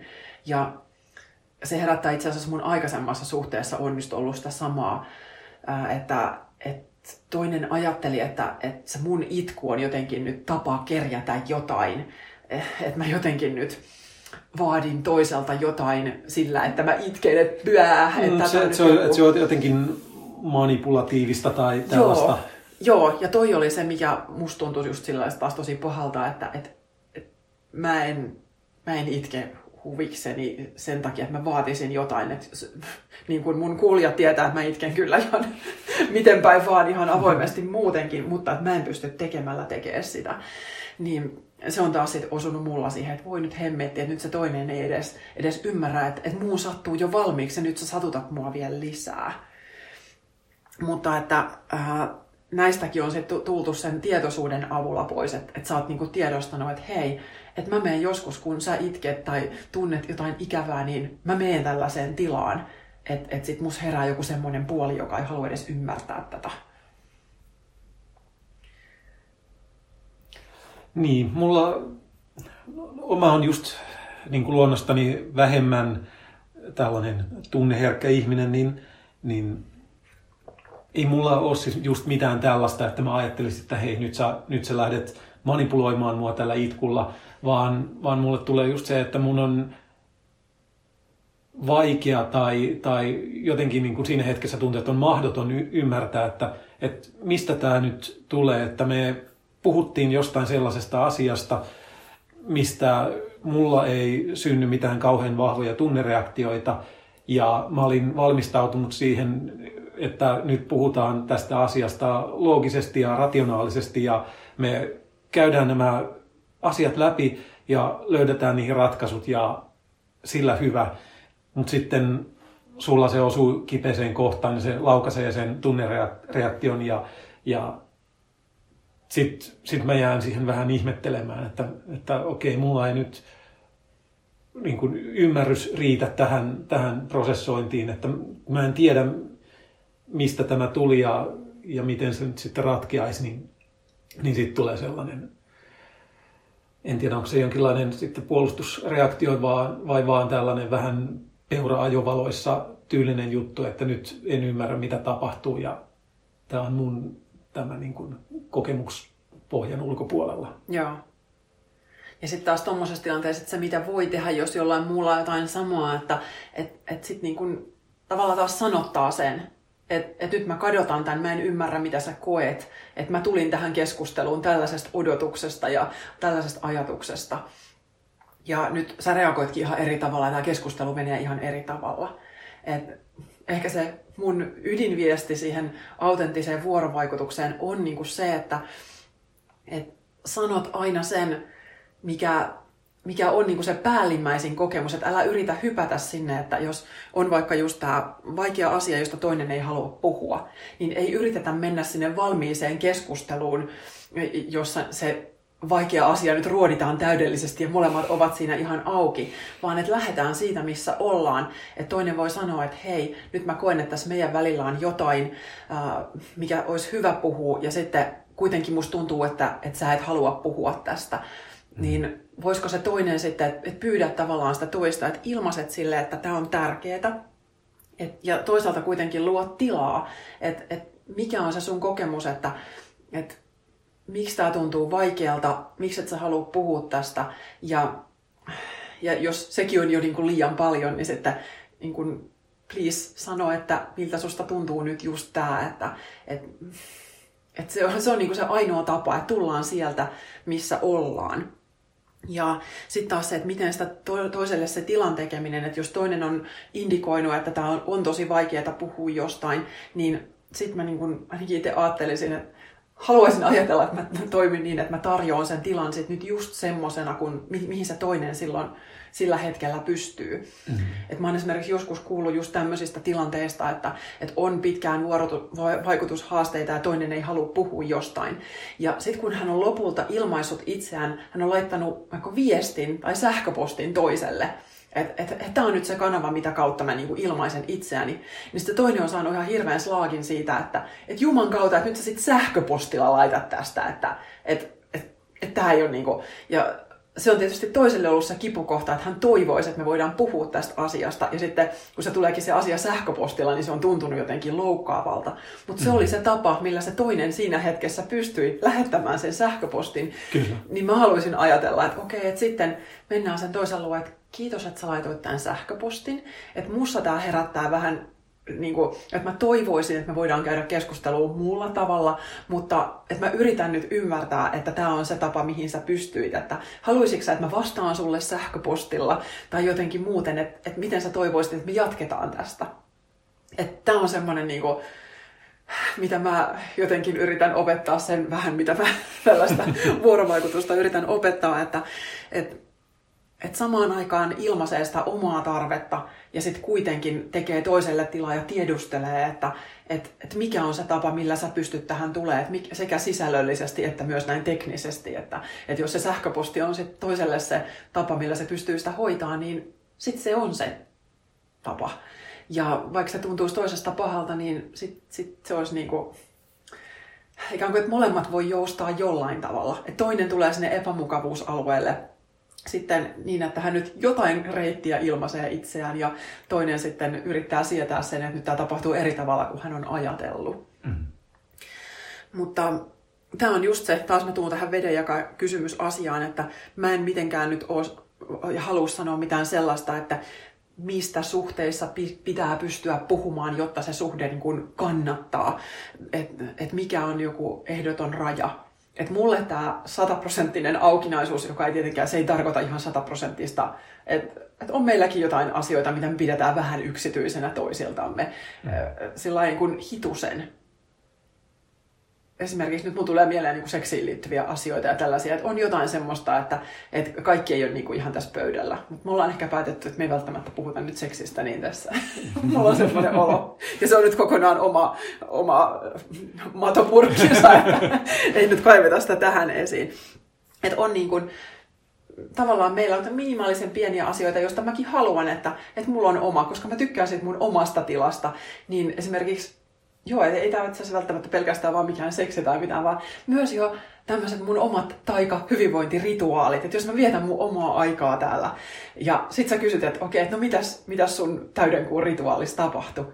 Niin mulla saattaa olla semmoinen, että hei, et, mä haluan vähän suojata tätä, että tämä ei ole salaisuus, mutta mä jaan sulle tästä ehkä vähän jotain, mutta silloin mä saatan olla just enemmän tällä kokonaisuus-yleiskuvalinjalla, mm. mutta mä en lähde avaa välttämättä koko mun omaa herkkää tunnekokemusta just, just sitten sillä ihan täysin. Ja, ja ihan samalla tavalla sulla sitten niin kuin, voi olla omat juttusi ja mä en halua puuttua, niin kuin, mutta mun ei tarvitse tietää ihan kaikkea. Mm. Mutta sitten kuitenkin mä ajattelen, että ne asiat, jotka ihan oikeasti tässä meidän välillä vaikuttaa, niin ne mä haluan kyllä, että, että ne on niin auki kuin mahdollista.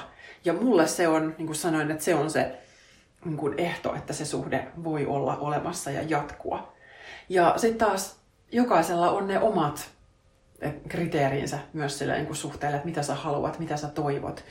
Um, mä sanoisin, että ainoa, että jos toisen haavoihin sohiminen ja niiden tunnelukkojen se, sellainen kolkuttelu, että jos se on tahallista ja siitä puuttuu se ymmärrys, että haluaisi niin ymmärtää sitä toisen kokemusta, niin sitten mä en kyllä ihan ymmärrä, että, mikä sen suhteen pointti on.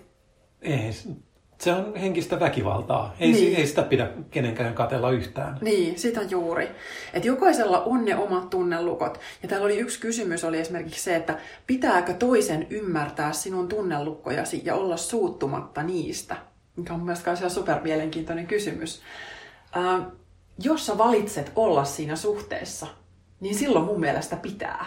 Et, et jos, jos tämä suhde antaa sulle niin paljon, että sä haluat olla sen toisen kanssa, että et se on niinku selvästi enemmän plussan puolella kuin miinuksen mm. puolella, niin mun pitää ymmärtää, että sillä toisella on tunnelukkoja, jos ne triggeroi mussa jotain, niin mä saatan siitä suuttua, mutta silloin me taas sitten mennään tähän ikään kuin siihen vuorovaikutusharjoitteluun ja keskusteluun, että hei, toi sun tunnonlukko herättää mussa tätä, mm. ja se herättää suuttumuksen, okei, mä haluan katsoa itsessäni, että mitä siellä takana on, ja mun pitää. Mä taas ajattelen, että jos mun pitää ymmärtää toista, niin mä haluan ymmärtää myös itseäni. Mm. Ei se, ei se toisen tunnelukko ole mikään henkilökohtainen, tahallinen loukkaus sua kohtaan, vaan kyllä mä uskon ihan varmasti, että se sun kumppanisi niin haluaisi mieluummin olla ilman sitä tunnelukkoa. Sitä ei ole tehty sun kiusaksi. Niin. Ja, ja silloin, silloin sun tehtäväsi on yrittää ymmärtää sitä ja auttaa käsittelemään sitä. Kyllä. Ja totta kai siitä voi, voi hetkellisesti tulla sellainen suuttumus tai, tai joku tällainen reaktio, mutta sitten sit se pitää just lähteä käsittelemään ja tunnistamaan, että hei, mistä, mistä tämä mun reaktio tuli? Onko siellä joku lukko taustalla ja mitä sille voitaisiin tehdä? Niinpä. Tämä ei ole kummallakaan henkilökohtaista toiselle, että se on molempien omaa, mutta me voidaan yhdessä nimenomaan auttaa toisiamme. Ja niin kuin me jotenkin silloin siinä ekassa parisuhdejaksossa mä totesin, tai, tai todettiin yhdessä, että, että uuden ajan parisuhde on sitä, että me halutaan olla toistemme puolella. Että me ei olla tässä toisiamme vastaan. Että sen toisen juttu ei ole mulle just henkilökohtaisesti suunnattu. Mutta jos se osuu johonkin, niin sitten mun tehtävä on uskaltaa katsoa sitä ja ilmaista toiselle, että missä, mihin tämä osuu. Eikä vaan hyökätä sieltä pinnatasolta, että nyt tämä loukkaa ja ärsyttää. Tai joo, kyllä mekin joskus käydään sen pintatason kautta, mutta sitten pyritään menemään siihen, että hei, mikä oli mun odotus tässä, mihin mä petyin, että mikä on se, mistä se mun reaktio nyt oikein kumpusi. Ja tämä sama mun mielestä koskee nyt, yksi kysymys, mikä meille tuli, oli tämmöinen, että miten pinttyneistä rooleista kumpikin kokonaiseksi ja näkyväksi. No, tämä roolit on, niin tavallaan ne on oma juttuunsa, mutta mun mielestä tämä sama, mitä tässä on nyt tunnelukkojenkin osalta puhuttu, niin koskee myös sitä, että, että se alkaa siitä tietoisuudesta, että tiedostetaan, että hei, että meillä on tässä joko tunnelukot tai roolit, mitkä vaikuttaa tähän meidän kommunikaatioon sitten pitää olla se halu tarkastella niitä, pitää olla halu uskaltaa muuttua, muuttaa jotain. Ja sitten lähtee miettimään, että mitä ne uudet toimintamallit on, U- uudet äh, semmoiset, ei välttämättä uudet roolit, vaan nimenomaan se uusi vapaus sitten, että, että hei, minkälaisia vaihtoehtoja me haluttaisiin tähän, tähän tilalle. Että tämä rooli-sana ei niin meidän suhteessa tunnu kauhean sillä merkittävältä mulle niinkään. Että on meillä tällaisia nyt vaikka mies-naisjuttuja, äh, jotka jotenkin niin kuin, meillä ehkä tuntuu, että ne enemmänkin tukee meitä kuin että ne olisi kauheasti meitä vastaan. Joo, siis kun just näin tämän kysymyksen, niin, niin mietin, mietin, että kyllä meillä on, on tietysti jotain rooleja meidän suhteessa, mutta mä en koe niitä sellaisena niin kuin, ongelmallisena asiana, että, että osa niistä on ihan sellaisia luonnollisia ja luontevia, että ne, ne ei sinänsä törmää toisiinsa. Mm. Ja No, mulla tulee nyt jostain syystä tästä rooliasiasta nimenomaan tämmöinen perinteinen ihan tämä mies-nais, keittiö, auton laitto, tämmöiset jutut. Et totta kai siinä on, voi olla monta muutakin roolia, että, että ne voi olla sitten tämmöisiä, että kumpi on hoivaava, äh, kumpi on jotenkin enemmän äh, toiselle joku tämmöinen johtaja tai mitä tahansa, että voi olla sellaisia yleisiä, että miten siinä toista kohtelee tai tule, miten tulee kohdelluksi.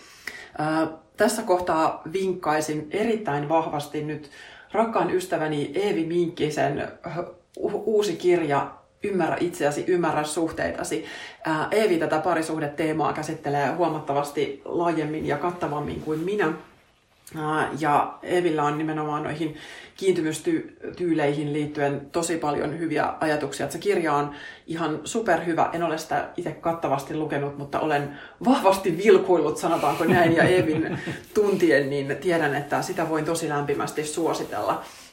Et sieltä pääsee kyllä tarkastelemaan sitten näitä, että, että mitkä ne on ne omat tavat olla siinä suhteessa, että mikä on se oma kiintymystyyli. Niin, niin se totta kai vaikuttaa tähän, niin, niin, niin nyt mulla katkesi ajatus, mutta ei se mitään. Mä ajattelen, että meillä, mä palaan tähän mies-nais-asetelmaan, että joo, mä teen enemmän keittiöjuttuja, joo, sä teet enemmän autojuttuja ja tämmöisiä, mutta musta ne on niin kuin enemmän sellainen, kuitenkin sillä että ne tukee meitä molempia. Et mä joskus saatan sun keittiössä touhuta jotain ja siivota siellä jotain, mitä välttämättä et ole siivonnut. En usein, mutta mutta joskus satunnaisesti näin. Ja sitten taas toisaalta mä tykkään siitä, että vaikka nyt kun oli autorenkaiden vaihto, niin sä varasit meille renkaiden vaihtoajan. Ja sitten mä kuitenkin tulin ihan itse sinne omalla autollani ja mä olen myös monta kertaa vaihtanut omia renkaitani, mutta mä tarviin siihen vaan ehkä sen mies tukihenkilön. Nämä, nämä ei ole mustavalkoisia juttuja. Just mm. se, että sä saat kaikki tyttöystäväpisteet siitä, että mä olen monesti nähnyt sun vaihtavan omia autorenkaita ja ja en mäkään Kunhan taas... siinä seisoo joku ripi mm. tai, tai vääntää ne, ne, mitkä ne, ne pultit auki, koska ne on usein tosi tiukat. niin, mutta sä pystyt siihen ihan hyvin itsekin. Sä tiedät kaikki, miten, miten hommat tehdään ja, ja voidellaan pultit, että ne ei jämähdä kiinni ja kaikki, kaikki menee just hyvin ja oikein. Ja mä taas en ole sit myöskään ihan kädetön keittiössä, että Et, mä, en, mä en ehkä aina pyyhi kaikkia pintoja niin viimeisen päälle niin usein kuin ehkä olisi suotavaa, mutta, mutta mä saan myöskin hyviä asioita aikaan keittiössä. Mm, mm, todellakin. Ja mun mielestä meillä ehkä myös tämä kahden talouden tilanne, että molemmilla on ne omat keittiönsä ja omat autonsa, niin se tietysti ruokkii sitä, että, että se on tasapainoisempaa. Mutta että se yhteinen asioista keskustelu ja tiedostaminen. Ja kyllä mä niin kuin suosittelisin sitä tämmöistä metakeskustelua ja harjoittelun tasoa, että sen saisi niin kuin jokaiseen suhteeseen jotenkin tuotua, että et, et, et meillä on niin kuin lupa opetella tätä ja lupa tulla tässä yhdessä paremmaksi. Niin mä ainakin ajattelen, että se on meille tuonut ihan uusia syvyyksiä ja uusia mahdollisuuksia, koska sitten taas yksi asia tämmöisessä meidän suhteessa, mä oon miettinyt välillä, tämmöinen uuden ajan suhde, josta tavallaan puuttuu ne semmoiset ulkoiset, että ei ole näitä steppejä, että hei, nyt mennään kihloihin, nyt mennään naimisiin, nyt muutetaan yhteen, nyt hankitaan lapset. Me, meillä ei ole mitään tällaista. Mm. Ja sitten kuitenkin samaan aikaan mä tykkään tosi paljon siitä, että, että asiat elämässä kasvaa ja muuttuu ja kehittyy ja liikkuu ja mä en kestä jämähtänyttä energiaa.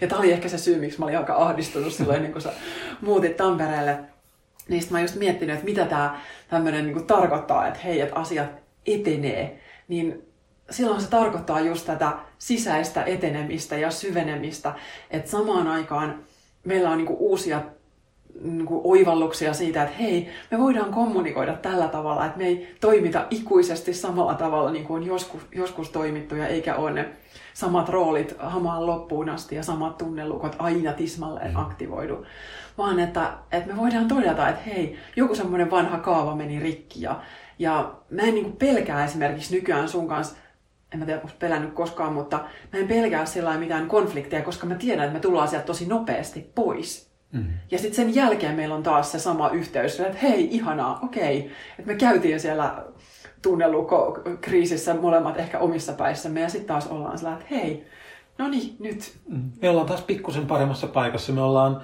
ei me välttämättä olla ratkaistu mitään valtavaa tunnelukkoa, mutta ollaan pikkusen paremmassa paikassa kuin ennen sitä konfliktia.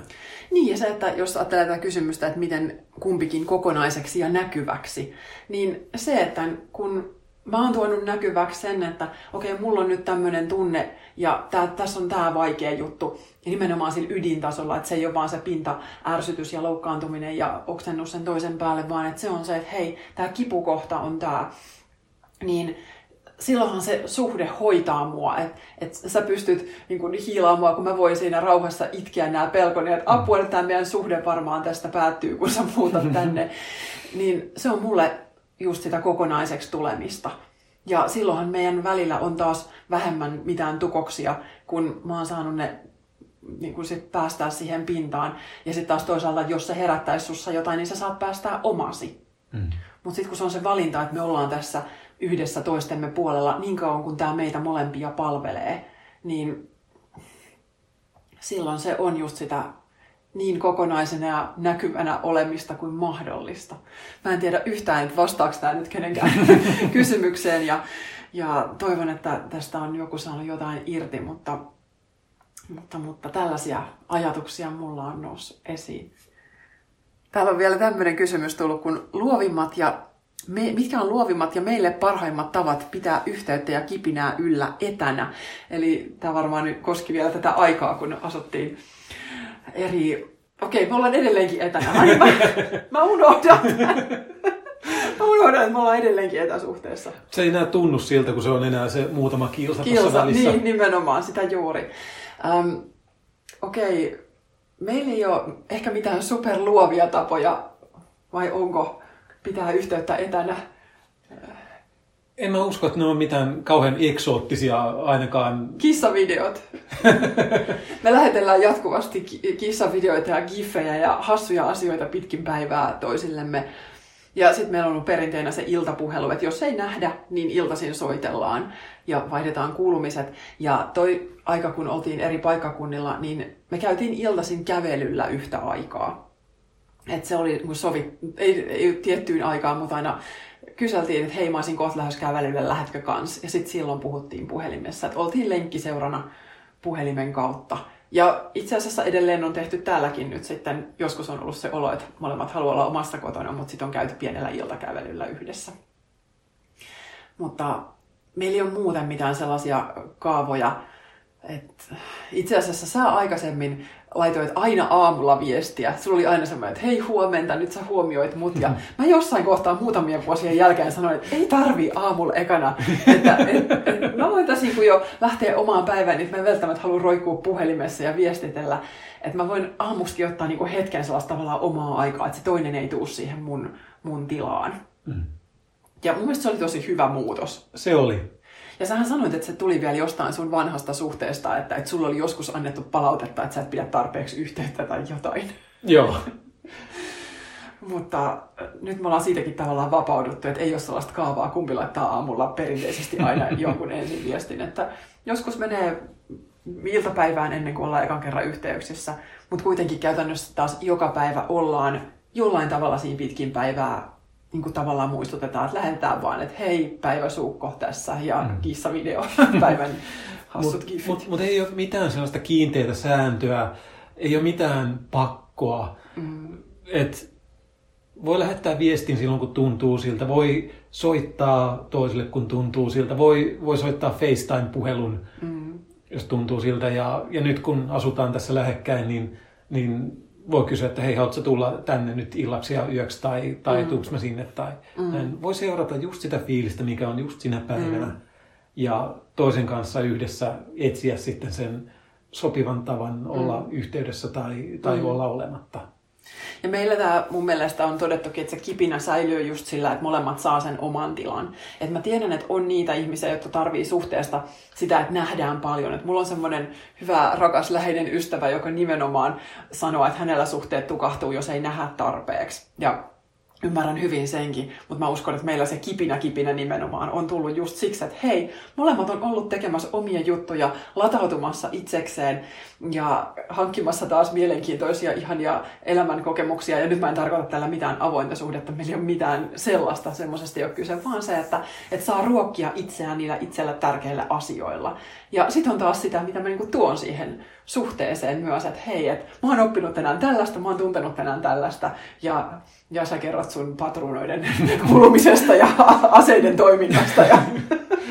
Mutta jos, jos kaikki kokemukset olisi yhteisiä, niin mistä sitten enää siinä voisi puhua? Niin. Jos koko ajan olisi, olisi toisiinsa kytkettynä, niin mm. niin ei sit silloin olisi mitään, mitään omaa ja mitään, mm. mitään mistä kertoa toiselle mm. ja jakaa kokemuksia ja tuntemuksia. Että, Niinpä. Et just tällainen, että kun on se myöskin oma, oma elämä ja omat intohimot ja kiinnostuksen kohteet, mm. niin sit voi käydä niiden parissa ja sitten tuoda sieltä kokemuksia ja tarinoita mukanaan. Kyllä. Ja kuten sanottu, niin jokainen tavallaan, että se on tärkeää tunnistaa ne omat, omat tarpeet. Ja sitten itsensä kanssa käydä läpi se, että onko se mun nykyinen kumppani se, jonka kanssa nämä nyt tällä hetkellä toteutuu. Että, että me ei olla tehty mitään sitoumuksia sen takia, että, että mä ainakin koen, että, että sitä ei tarvita. Ja sitten taas toisaalta mä oon ajatellut, että joku ihana oma parisuuden rituaali voisi olla ihana, tai mä oon ajatellut, että okei, voisin mä ajatella, että meillä voisi olla kihlasormukset tai jotain, mutta mä en halua luvata, että mä oon sun kanssa lopun ikäni, jolloin sitten sen kihlasormuksen merkitys olisikin itse asiassa meidän ihan oma luoma merkitys, koska mä en aio luvata, että, että mä oon sun kanssa maan loppuun asti. Se ei tunnu mulle oikealta ja todelta, vaan me lähdetään tästä hetkestä ja mennään eteenpäin niin kauan kuin se siltä tuntuu. Tämä ei ollut nyt mikään kosinta. En mä tiedä, mihin, mihin tämä vielä päättyy. Katsotaan. Se, se selviää, mutta, mutta tota, voisi olla, että joskus me halutaan joku tämmöinen uuden ajan parisuhde rituaali jossain ehkä. Mm, katsotaan, mitä keksitään. Niin. Mä nostan täältä vielä yhden voimaan parisuht- rakastamisen parisuhteessa kortin. Ah, No, tämä osuu ihan täydellisesti. Rakkautemme on hyväksynnän, luottamuksen ja sydämen avaamisen harjoittamista. Teemme tätä matkaa yhdessä. Tadaa! Se, se oli ihan juuri Tästähän me ollaan just nyt puhuttu, että harjoittamista. Sitä me harjoitellaan. Kyllä. Ja sitä mä toivon, että jokainen tahollaan omassa suhteessaan pääsee tekemään. Että sä valitset itse just se, että onko se sun nykyinen kumppani se, jonka kanssa sä haluat harjoitella ja pystyt harjoittelemaan. Ja muista myös, että jos, jos ei, niin siihen suhteeseen ei tarvi jäädä lopuksi ikää, että, että myös se uusisuudet ja yksin oleminen siinä välissä, niin se on, voi olla vaihtoehto, joka on kaikille, kaikille parempi. Et sen takia ei ole mitään yhtä ainoata oikeaa ratkaisua, vaan että sä kuuntelet itse sen, että mikä on se, että mitä sä kulloinkin tarvitset ja miten paljon sä pystyt vielä nyt just tässä suhteessa sekä kasvamaan itse että kasvattaa sitä toista. Et näin mä ajattelen, että se on se sen suhteen yhteinen tehtävä. Mm-hmm. Hyvin sanottu. Kiitos, että me voidaan jakaa asioita tällä tavalla. Mm-hmm. Kiitos itsellesi. Kiitos, että tulit vieraaksi. Me ollaan puhuttu iän kaiken. Kiitos sinä, joka olet jaksanut kuunnella loppuun asti. Toivottavasti tästä on löytynyt jotain ajatuksia sun nykyiseen tai tuleviin suhteisiin. Kiitos. Oikein ihanaa toukokuuta kaikille. Ensi kertaan. Kiitos kun kuuntelit Taikaelämää podcastia. Jos tykkäsit, jätä arvostelu tai vinkkaa eteenpäin ystävillesi. Lisää inspiraatiota löydät kirjoistani Löydä elämän taika ja Vuoden paras päivä sekä kotisivuilta katrisyvarinen.fi.